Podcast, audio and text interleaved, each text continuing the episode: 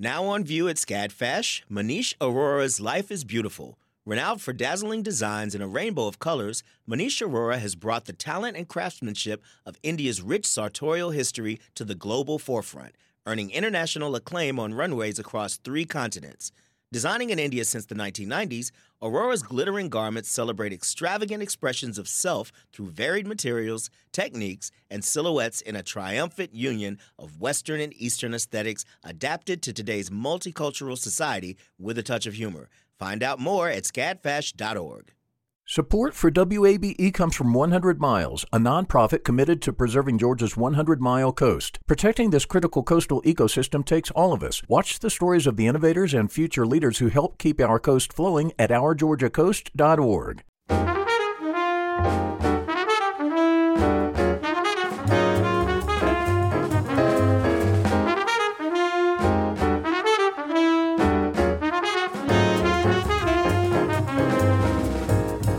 From WABE in Atlanta, this is City Lights. I'm Lois Reitzes. Thank you for listening. Composer and guitarist Kaki King pushes the boundaries of her instrument. Rolling Stone described the musician as a genre unto herself. Kaki King performed her recent multimedia project, data not found at Georgia Tech last October. We'll hear about that foray into experimental theater and redefining her guitar as a device for storytelling later in the hour. Also, our series of local musicians in their own words. Speaking of music, today features Obi the singer for the hardcore band Playtime. First, for decades, black protesters have chanted no justice, no peace in demonstrations against police brutality. This slogan is also the title of a new exhibition on view at Hammonds House Museum No Justice, No Peace protest photography from 1967 through 2022. Among the featured artists is photographer Jim Alexander, who has been capturing the raw emotions of protesters since the 1960s. He joins me now via Zoom with film director and producer Adam Davis McGee, whose virtual film series, In Protest Grassroots Stories from the Front Lines, is showing concurrently at Hammonds House. Gentlemen, welcome to City Lights. Thank you, Laura. Thank you for having us. Jim, I read that you first became interested in photography while you were in the Navy. How did that lead to a career in photography? Well, through a circuitous route. My first camera was a Brownie Hawkeye camera that I won on a $10 bet shooting dice in boot camp in the Navy in 1952. the guy bet me $10 I couldn't make the 10. I said, all right, that's a bet. I didn't have $10. He didn't either. So when I made the 10, he said, just a minute, I'm going in the barracks. He went in the barracks, came back with this little yellow box. And he said, here, th- this camera, my mother made me bring it. You hold on to it till payday and I'll give you your $10. Of course, payday, we got what was called a flying 10. We only got $10. So he said, well, just just keep the camera. I'm not giving you my ten dollars. Just keep the camera. I'm not going to take any pictures. My mother made me bring this. So I started taking pictures of the guys on the base for 50 cents a piece. I did that for a while and then I started doing some other things and I heard from one of the the guys, uh, the older guys who, who were our trainers in boot camp, that Walter Winchell I don't know if these younger people know who he is, but Lois, you and I do, right? I do. He was a, quite the famous journalist. Right. They said that Walter Winchell was going to be coming to our base on Saturday. I said, well, great. I'll get some pictures of, of Walter Winchell. And um, something happened that he didn't come or we didn't have access to him or something. But anyway, that's how I really started shooting. I guess it was it might have been about three or four months later when I finished boot camp, I was sent for on-the-job training in Charleston, South Carolina as a diesel engine man. I was out on the pier one day and I saw this guy coming down the, the pier with this big camera. And I asked him, I said, well, what kind of camera is that? And he told me, you know, that it was a, a press camera. And uh, I said, well, I take pictures too. Let me show you some of my pictures. I was stationed on a tugboat at the time. I went in the boat, came back with my scrapbook and showed him and everything. He very graciously said, oh, pretty good. And so he told me a couple things. And then he told me, um, look, I have a studio down near the the end of the boat line. Come by one day, it's a yellow building, and I'll show you what I do. So I went down there when, I, guess maybe about three or four days later, I went down and he took me in the dark room and I watched them developing some, some prints. I said, wow, look at those photographs coming out of the water. so that, that sort of hooked me. And I went and bought a camera, a Minolta Hi-Matic 9 camera. I bought it in 1964. Uh, it was my first real 30, 35 millimeter camera. And uh, that was a very volatile time. And I was doing some pictures and so on and so forth. Realized a couple of years later that I had all of this GI eligibility uh, because of the time that I went in and the time that I came out of the military, I had both the Second World War as well as the Korean War eligibility. So I had a lot of eligibility. So I decided to go to photography school. And during that period, I met Gordon Parks' son, who introduced me to Gordon Parks Sr. So I had access to him and living in New Jersey at the time. It was, like I said, very volatile in New Jersey and New York because I was going to New York Institute of Photography.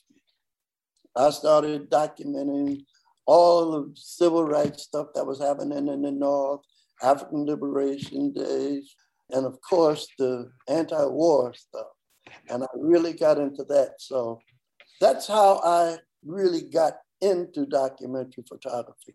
In 1968, when Dr. King was assassinated, I said to Gordon one day, Gordon, the media is talking about, you know, we're free at last, free at last, and all of that. I said, it, it doesn't seem like it to me. I said, I'm going to just document Black people for 10 years. Uh, I'm going to continue doing the cultural documentation, and I'm going to uh, document this human rights, whole human rights struggle. Gordon says, Well, he says, It sounds like you have a plan. He said, But your is going to starve. He said, Nobody's going to pay you to just run around and shoot what you want to shoot. I said, No, but I'm going to New York Institute of Photography. I'm going to teach photography and I'm going to do my documentary work. That brings us up to today. My 10 years isn't quite up yet. No, thank goodness. We have photojournalists to thank for bearing witness to the severity of human and civil rights protests. Jim, when you went to these gatherings, how did you approach documenting the people and events? no doubt you must have felt scared at times. Lois, like I said, I had spent several years in the streets in New York and New Jersey and so on and so forth. So that was light stuff. No. in comparison. I just, I had this thing uh, about if I wanted to document something, I, I, I did it by any means necessary. I, matter of fact, when I was teaching photography one time, one of my students uh, said to me, Mr. Alexander, uh, what words did you use when you asked people if you could shoot their picture? I said, you're asking the wrong person. I, I never asked anyone. I just, when I saw something I wanted to shoot, I shot it. And, and that was it. And, you know, a lot of times you, you found a way to do what you were going to do. Being culturally oriented, I knew a lot of the people who were you know, involved with the NAACP and SNCC and Amiri Baraka and of all of those people, you know, who was out there in the streets doing things at that time. So they sort of got to to know me. So I didn't I didn't have problems. One of the most chilling photos on display in this exhibition is your work called Confrontation taken in 1978 in Tupelo, Mississippi. Would you describe it, please? That was a series of pictures. There was a lot of us from Atlanta and other cities who went to Tupelo, Mississippi. There was a, a, an activist there by the name of Skip Robinson, and he had been struggling against the, the Klan in Mississippi for quite some time. And so I was teaching photography in a program uh, at the Neighborhood Arts Center. It, it was adults, and uh, I got some of my students. I said, let's go on this march. Let's go down to Mississippi. I'm driving and, and document this anti Klan march and rally. So, uh, three of my male students and one female student all decided they wanted to go with me. So, we went. We were down photographing pictures at a, a press conference by the Ku Klux Klan at the Tupelo Police Headquarters. And there was a gentleman who was standing near me, and we started talking. Found out that he was an ex-Marine and I was an ex-sailor, and two ladies in a car. They, they seemed like they might have been college students or something, but they pulled up alongside of us because we were standing at the curb.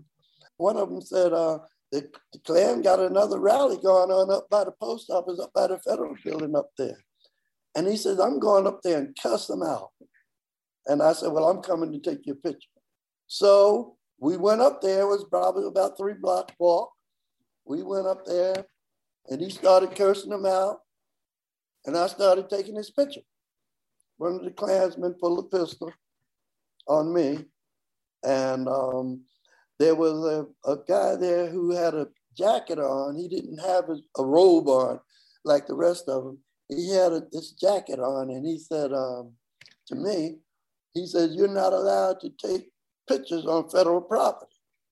I'm the security guy. I said, Well, come on, because you're in the picture with the Klan. And he turned around and took off.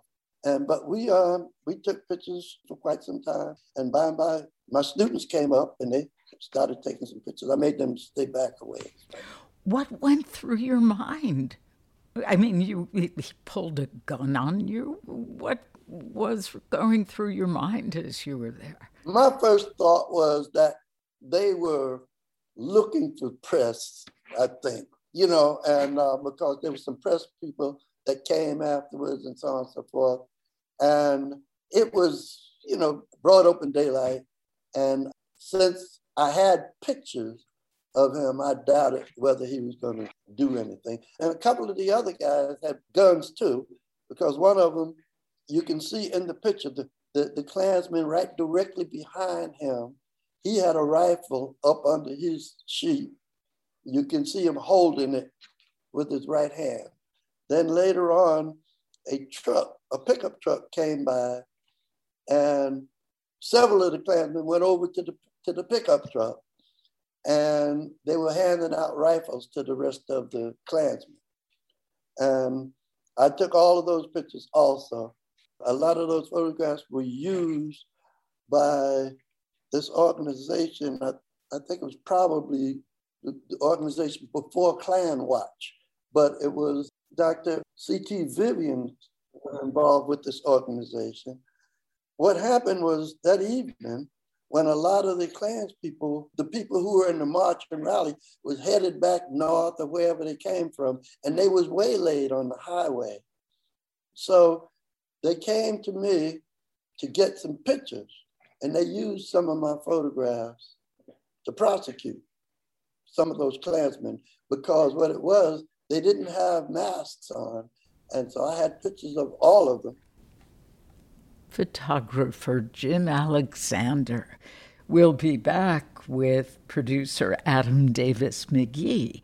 His virtual film series is also part of the Hammonds House exhibition, No Justice, No Peace. Amplifying Atlanta, this is WABE.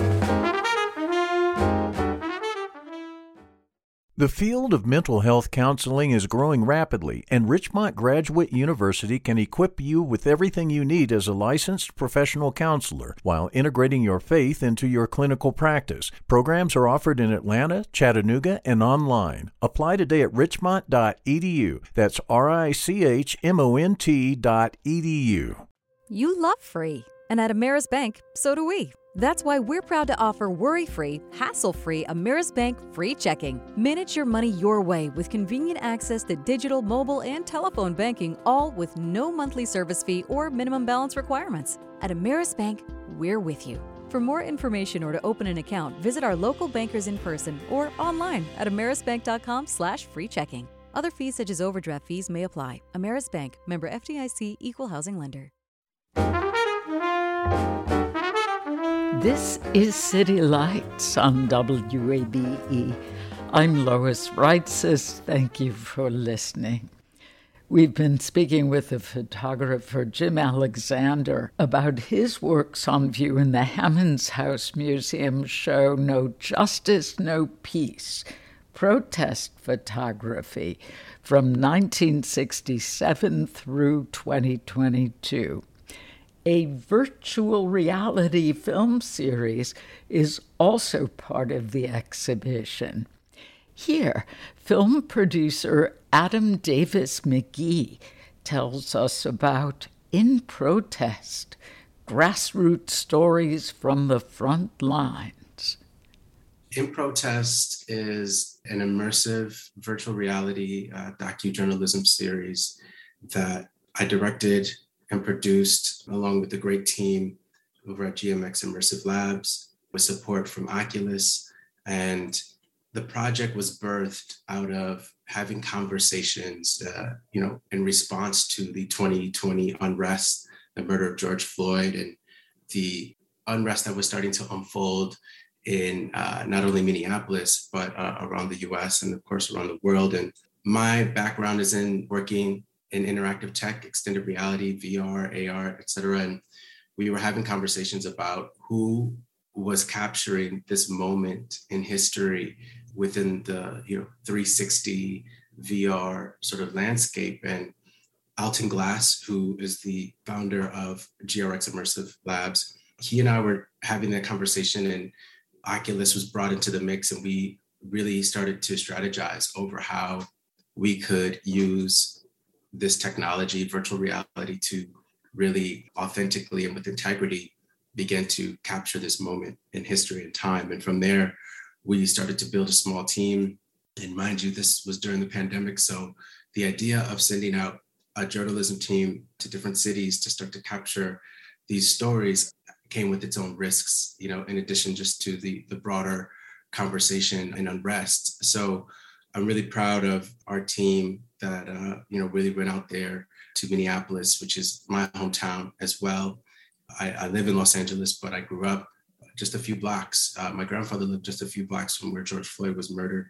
So this story hit particularly close to home for me uh, and my family. But we went to Minneapolis, DC, Atlanta, and Los Angeles to really put a spotlight on some of the unsung heroes of the movement, people that were really stepping up during this moment of time for their community and really show what we really wanted to showcase a diverse spectrum of protests, not just taking to the streets, but how people really protest through the arts, through food, through voting, through various ways that you might not always necessarily you know suspect and, and like through family and support. So there were a lot of different stories that we just uh, really wanted to put a spotlight and, and, and more, most importantly, having like an all black virtual reality, you know, production crew to capture this very important moment in history. That was really at the core of, um, you know, just bearing witness through this technology. Yeah. And for people who aren't familiar with the technology, who have not experienced the virtual reality immersion, can you explain why you want viewers to watch this series wearing a virtual reality headset?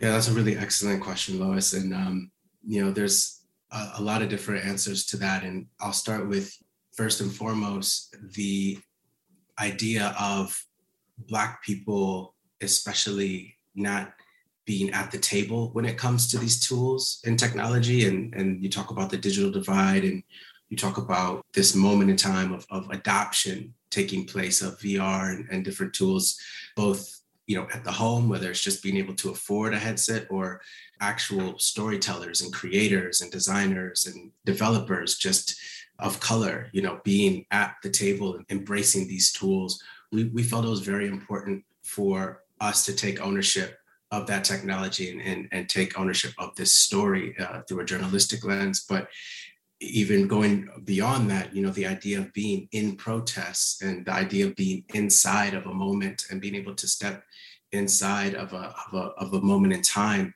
this, this was a very a, a unique intersection of this technology having reached the domestication that it has, the capabilities to just take a 360 camera in your hand to the front lines. You know, that was really a big piece of, of we wanted to identify who was doing that and being able to give those those journalists, those citizen journalists, some runway and an opportunity to showcase their work. And that came with a really heavy challenge the idea of if I am not a person of color, if I am if I'm not a person who is putting their actual body on the line, what right do I have to even go into that space uh, at my leisure, at my convenience? And this these these other kind of um, questions around journalism and integrity and trauma and triggering people and how we place people in these stories and in these spaces really was something that hadn't been tackled before. And, and that was something that our team really was very intentional about. And we, we you know, brought on some other executive producers, different people, experts that could really kind of help guide us through that journalism space with integrity, as well as that tech space with integrity. But to answer your question, you know, I think 50 years from now, 20 years from now, 100 years from now, there will be no question, there will be no doubt of what happened during this moment in time. There will be no erasure, there will be no change, there will be no um, questionable media intention uh, and integrity with what happened in this moment in time because the 360 lens is is there's no frame. It's it's a full scope. It's a full view. And you are there. You're hearing it from the people and you are also inside of the moment with the people. And um, that you know piece of you know journalism uh, with integrity and just and history and documentation that was that was very important to us yeah i'm curious to know about the conclusions you came to in pondering the tough questions about putting someone who isn't black into that experience. I, I would think it could be a revelation for someone who isn't black to feel like you're in the middle of an experience where you thought you were demonstrating peacefully and police or others turn to violence against you. I, I would think that experience would or could be life changing. Yeah, that's it, it was it was one of the areas where when we would sit down and do our interviews with our brave voices, I like to call them, uh, I don't call them like our interview subjects, but our, our brave voices, we would take like a two to three minute sort of um, sizzle, if you will, or just like we, we put a, a, cut together, a string out of, of frontline footage. Because, you know, we, to back up, the, the people that we're sitting down with to interview also hadn't necessarily experienced the technology. They didn't, you know, they themselves weren't aware of like kind of what we were placing people inside of. And so we would show that to people like a two minute sizzle of here's what was happening, what was unfolding. And we would let them get into an emotional space, a mental space. And then we would ask them, how do you feel? And, and who would you like to show this to? So, in addition to the interview of them sharing their own stories, they were able to also step into some of the various protests and, and, and activism that was taking place in other cities, even outside their own, asking them that question who would you like to share this with and why? There was a, uh, such a, a wide spectrum of answers. And a lot of people, you know, they would say, you know, another family member, or they would say, I would want to show this to a white person. I would want to show this to the people who felt that all these protests were riots and that they that they weren't necessary. I'd want to show this to people in Congress. And that is at its heart, you know, part of the power of this tool of, of, of VR and, and, immersive technologies, this empathy machine and this and this storytelling machine is being able to take that moment with you by the hand and place someone inside of it is really important. And, and then for yeah, certain individuals as because uh, we haven't had a ton of time opportunities to show this publicly. This Hammonds House Museum is really the maybe second or third time this is being shown publicly since the pandemic has started to ease up and things have started to open back up. We're trying to create spaces for people to come in and see it. But that is hopefully in the long run, you know, Lois, to your point, the, the tool, the technology as a tool will hopefully be an eye opener and a, a, teacher for people, not just Black folks, but like definitely for the human race to really gain insight and, and perspective that might be uh, a little bit different from what they saw in the news or read in the newspaper or read on the internet. You know, that we really want to offer, you know, some of those life changing experiences through the headset. I love your description of an empathy machine. There's much less room for interpretation with the virtual experience you're describing. Yeah. If you are just joining us, this is City Lights. I'm Lois Reitzes. It's great to have you along. I'm speaking with film producer Adam Davis McGee and photographer Jim Alexander about the new exhibitions on view at Hammonds House Museum, part of No Justice, No Peace. Would you talk about the episode of James Tiago Bertrand's A Protest is Not a Riot? Yes, that's a really great one. So, um, James Tiago, uh, we call him Tiago, but James Bertrand is his full name, is an Atlanta resident and he was one of the first people. He, he's a director and DP himself, so he he's accustomed to being, you know, behind the lens. As Jim mentioned earlier, you know, Gordon Parks has a saying about the weapons of choice, and the camera is, is Tiago's weapon of choice. So during the moment in his episode, what he guides you through is he went down to the CNN center, the CNN building during the unrest, and had his 360 camera and captured you know, just the raw energy that was unfolding there with face to face with state police and troopers that were using their batons to push people out the way and move. And you're there right in front of the police being shoved by the police as they tell you to move and people are are there trying to protest peacefully and the police are shoving people and and Tiago was there all day into the evening and towards the evening he actually, you know, gets gets maced. They gets pepper sprayed in a crowd by these cops, and um, it's a really heavy episode. And Tiago's main mission was just wanting to deliver an unfiltered and unbiased point of view of what was unfolding there in, in downtown Atlanta. His his episode, "A Protest Is Not a Riot," that's that was what he was trying to let people know. Is this is the media spin and, and, and the levels of, of it are pretty apparent. Obviously, you know, CNN being what it is and where it is. And I don't, as far as I'm aware, I don't think they've come back since to downtown Atlanta. But it, it just raises all these questions and conversations around the role of media, media accountability.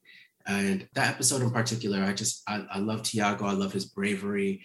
And I love this idea of like a citizen journalist being on the front lines, you know, in juxtaposition of this huge media machine in juxtaposition of the state and putting his body on the line against the state. And that episode just really meant a lot to have him come in and sit down and, and share that story with us. And, you know, and most importantly, just, just applaud his bravery for going down there and, and capturing what he did. In the episode with Killer Mike, he talks about seeing multiracial, multi generational protests. As people wear these Oculus headsets and are immersed in the protests, how do you think viewers will respond to that experience? I mean, you know, there, there, there's a lot of different responses that people are going to have and that people have had. And there's 14 episodes total for In Protest. There's four different volumes in those different cities that I mentioned, you know, in the Twin Cities in Minnesota, Washington, D.C., LA, Atlanta. And I wish we could have captured more. But when you start to unpack all the various themes throughout these episodes, you're going to walk away with a lot of different feelings and emotions. You know, sitting in a headset for an hour, a little over an hour is, is, is tough, even if you're watching something fun and light and entertaining, let alone something such a, with such emotional, you know, impact. But we've seen the response from the virtual reality community, people that know, like, eh, which honestly is a majority white male driven community still. And when we released our first trailer for the Minnesota volume, the flood of racist comments in our trailer under the Oculus YouTube channel, there was so much that Oculus decided to turn off the comments on our trailer. So we knew out the gate that this idea of bringing the Black Lives Matter conversation or just the role of just uh, journalism, you know, in in in, in like um, docujournalism with the subject matter, bringing it into the VR landscape was going to be met with resistance and and uncomfort. I'm shocked. I am absolutely shocked. Yeah, you know, that's and, and a lot of us weren't, Lois, because we just knew what the temperature oh. check was. And, and of course, we were saddened that these comments were ch- shut off because I think there does need to be a place to have these conversations. And, you know, people like Jim Alexander, who have been capturing this work for decades and have watched people be murdered and have has been face to face with the state and the Klan and pistols, like what are we doing this for if not to honor that work already? You know this this this journalism this this be it photography a 2d medium an immersive medium what are we doing if we're not going to if this art if this work doesn't bring out to light that sort of darkness what are we doing it for for the if not to help people change and to facilitate conversation? And unfortunately that just still scares people. So it just it really it, it's something where to answer your question a lot of people are going to take away different things from this work. And overall, I'm an optimist, and I think it's going to be a, a, a, lot of it's going to contribute to a lot of awareness and heart change and as i said like empathy like expansion of of, of the heart and, in this work but it's not a singular worldview and, and, and a singular emotion that we'll witness so yeah that's that's just the reality of it but it's irrefutable evidence. Yeah. I'm mystified. Jim, you have photographed Black Lives Matter protests in recent years.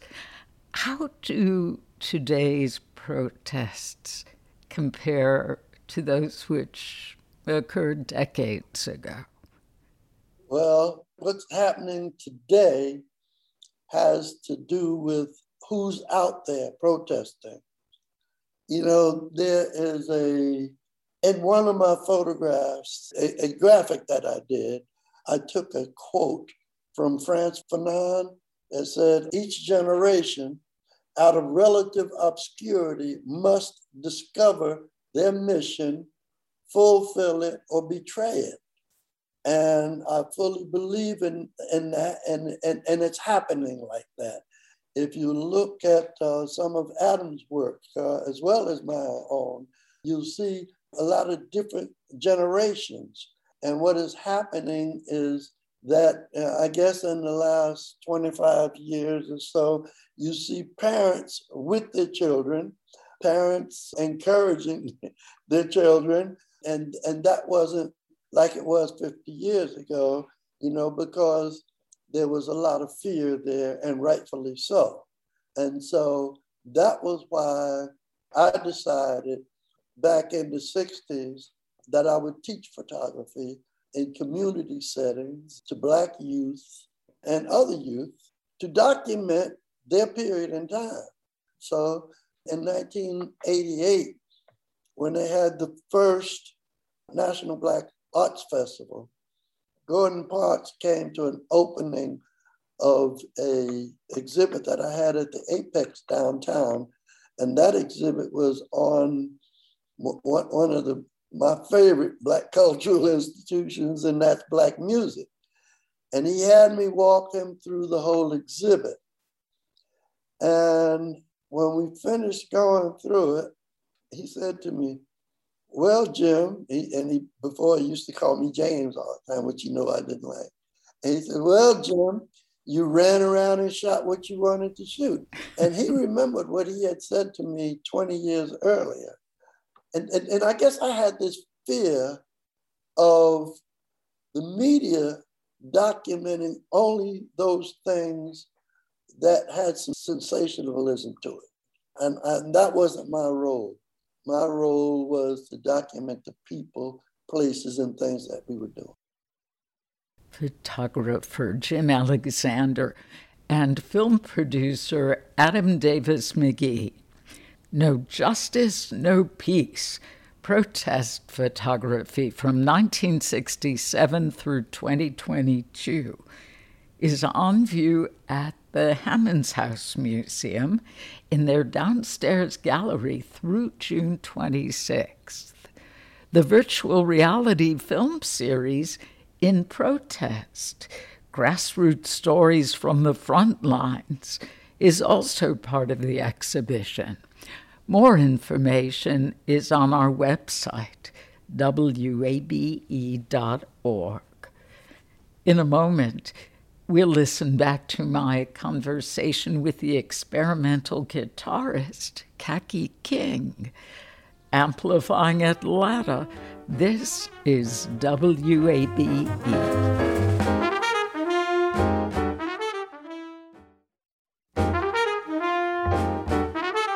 This is City Lights on WABE. I'm Lois Reitzes. Thank you for listening. In 2006, Rolling Stone magazine put Kaki King's name on the list of new guitar gods. And among the list of 19 other names was John Mayer. Kaki was the only female on the list and the youngest, in her 20s at the time. Now, 15 years later, Kaki King is pushing the limits of what it means to be a guitarist by interweaving experimental theater and new technology into her performances.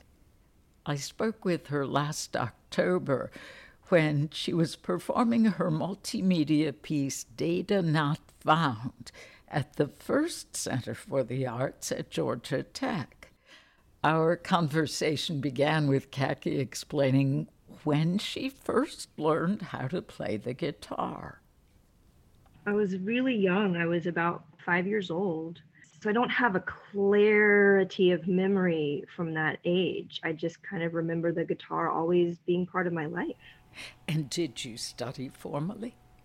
I never studied what you would call formally. I did take lessons when I was a, a little kid and then here and there i'd pick up something from someone or have a teacher for a little bit but i really became as a teenager you know pretty much entirely self-taught. But i was also pursuing music in other ways. In high school i played drums and band and so there was there was a lot of i was sort of surrounded by it. But however i did i do lack a formal guitar degree. You did okay. I did okay. I turned out okay. It's true. Yeah as I mentioned in the intro, you were the only woman guitarist that made the new guitar gods list in 2006. Why do you think the guitar field is male dominated? Things have changed So I want to just like focus on the, the good news, which is that many more women have in the interim um, taken up the guitar, are purchasing guitars. Guitar marketing is geared much more towards women than it ever has been. And the result is that there's so many more amazing, amazing women players and composers than was ever on the scene when I was coming up. So that's like the really good news you know, I think that the answer to your question is just about the answer for any other male dominated field. You know, why aren't there more women in XYZ, STEM, medicine, um, you know, whatever. it's all, again, it's, it's, there's a shifting tide that we're seeing right now with a lot of things. And I think that women in the guitar are just part of that. Kaki, which guitarists inspired you when you were younger?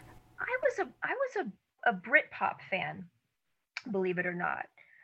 I thought that there was a lot of interesting electric guitar work going on from Graham Coxon and Blur and Johnny Marr from the Smiths, and this sort of interesting kind of combination p- finger picking and very melodic playing inside of a of an indie rock band with a singer which you know for me at the time was really the only real paradigm that existed in terms of a popular genre.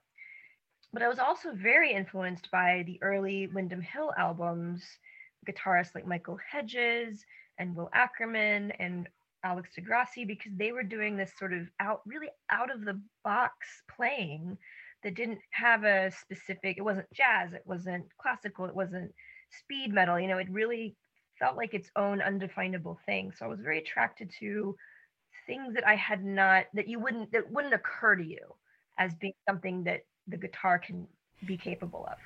Please tell us about your multi-year partnership with Georgia Tech Arts. Oh my God, Georgia Tech has just been an absolute. It's funny. It's a the home away from home, but I'm also from Atlanta. Yeah. Um, and my mother is an alum, oh. and so un, un, unrelated seemingly i was i got involved with georgia tech when i presented my work the neck is a bridge to the body there.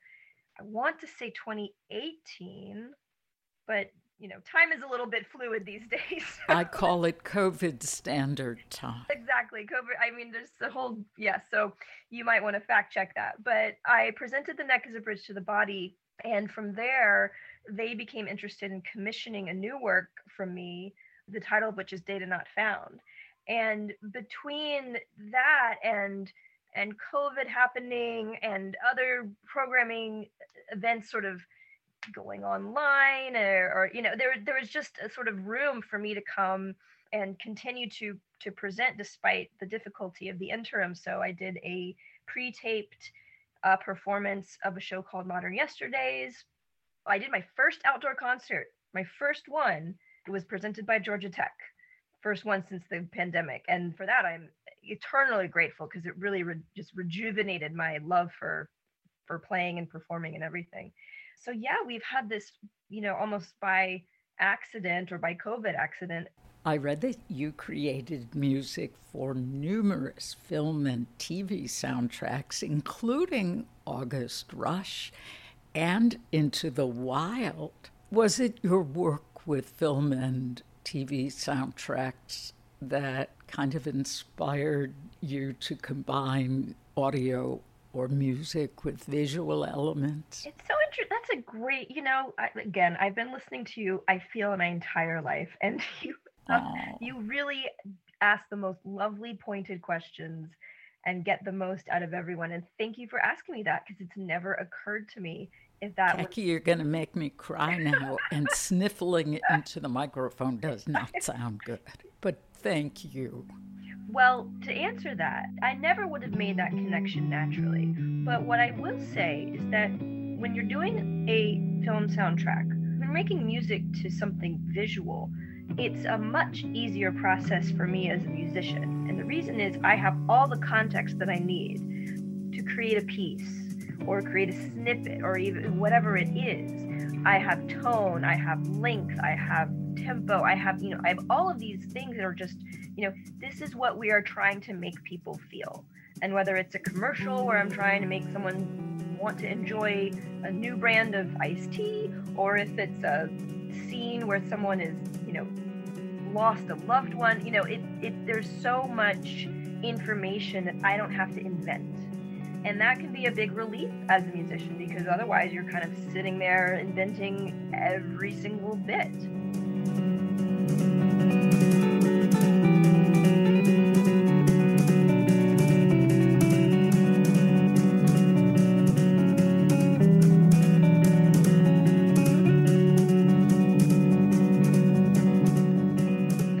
So I think the visual work that I've done has been almost easier as a musician because I write to what matches what I'm working with visually, and then I alter what's happening visually to rematch the music. I think maybe you could have your director nominate you for one of those MacArthur fellowships. That's very sweet of you to say. The way you just expressed that. So, Oh. would you say that essentially adding the visual and technological elements to your musical performances allows you to tell stories? in a completely new way. It's true. And I center everything around the guitar. The focal point of all I do is the guitar. I am the guitar made me everything that I am and gave me the life that I have. So without respecting that relationship, I feel very lost. So it's still a way of expression through who I am and the instrument that frankly I think chose me. composer and guitarist Kaki King. Her latest album, Modern Yesterdays, is out now. You can hear the extended interview about Data Not Found on our website, wabe.org slash citylights. It's time now for our segment, Speaking of Music, where we get to hear from Atlanta musicians in their own words.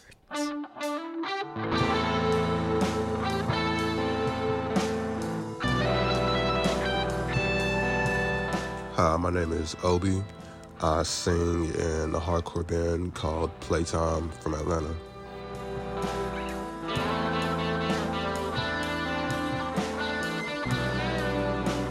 I've been doing music since I was like 15 or so. All of us have like very different musical backgrounds, but we've all just have uh, we all kind of met just going to hardcore and punk shows around the city, and you know we all kind of like had similar tastes, and you know we were, we we were all friends before the band started, and we decided to just give this thing a shot. I see the wind,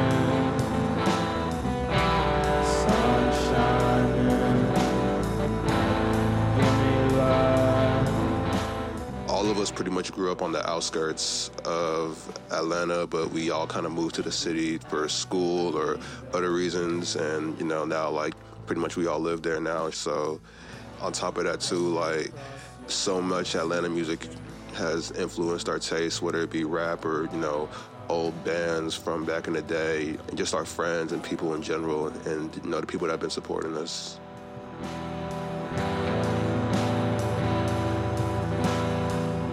One of these songs is called When Like, and it's a song featuring our friend Stemlines, who's my favorite artist of all time. Honestly, I'm sending it because it's one of our only clean ones, to be honest. And but it's a really good song. It's a song that our guitarist Travis wrote, and he's the one singing on this song specifically.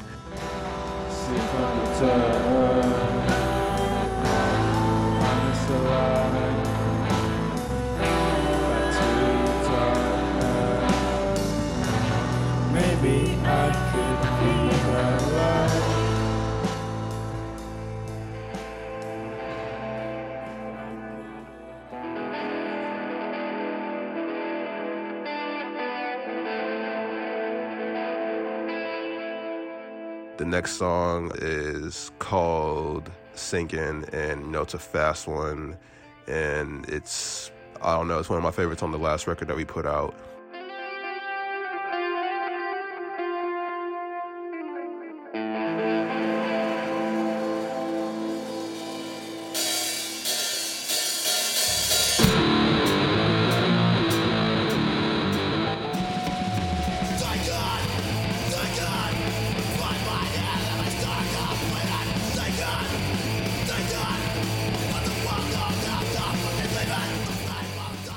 Right now, we have a show June 19th coming up in Philly, playing Break Free Fest, and um, yeah, we're gonna have some stuff coming up in the fall. Um, some Atlanta shows coming up later this year, but for right now, the only one I can actually talk about is the one coming up in Philly. Obi, the singer for the hardcore band Playtime. You can find more information about them and our series Speaking of Music at wabe.org slash citylights. You've been listening to City Lights, our daily exploration of arts and culture. Tomorrow at 11 a.m., the story behind a play about the hot button debate over Roe versus Wade in a new production at Horizon Theater. City Light senior producer is Kim Drobes. Summer Evans is our producer, and our engineer is Shelley Canavy. I'm your host, Lois Reitzes, and you can follow me on Twitter at L O I S R E I T Z E S. Thanks for listening to WABE Atlanta.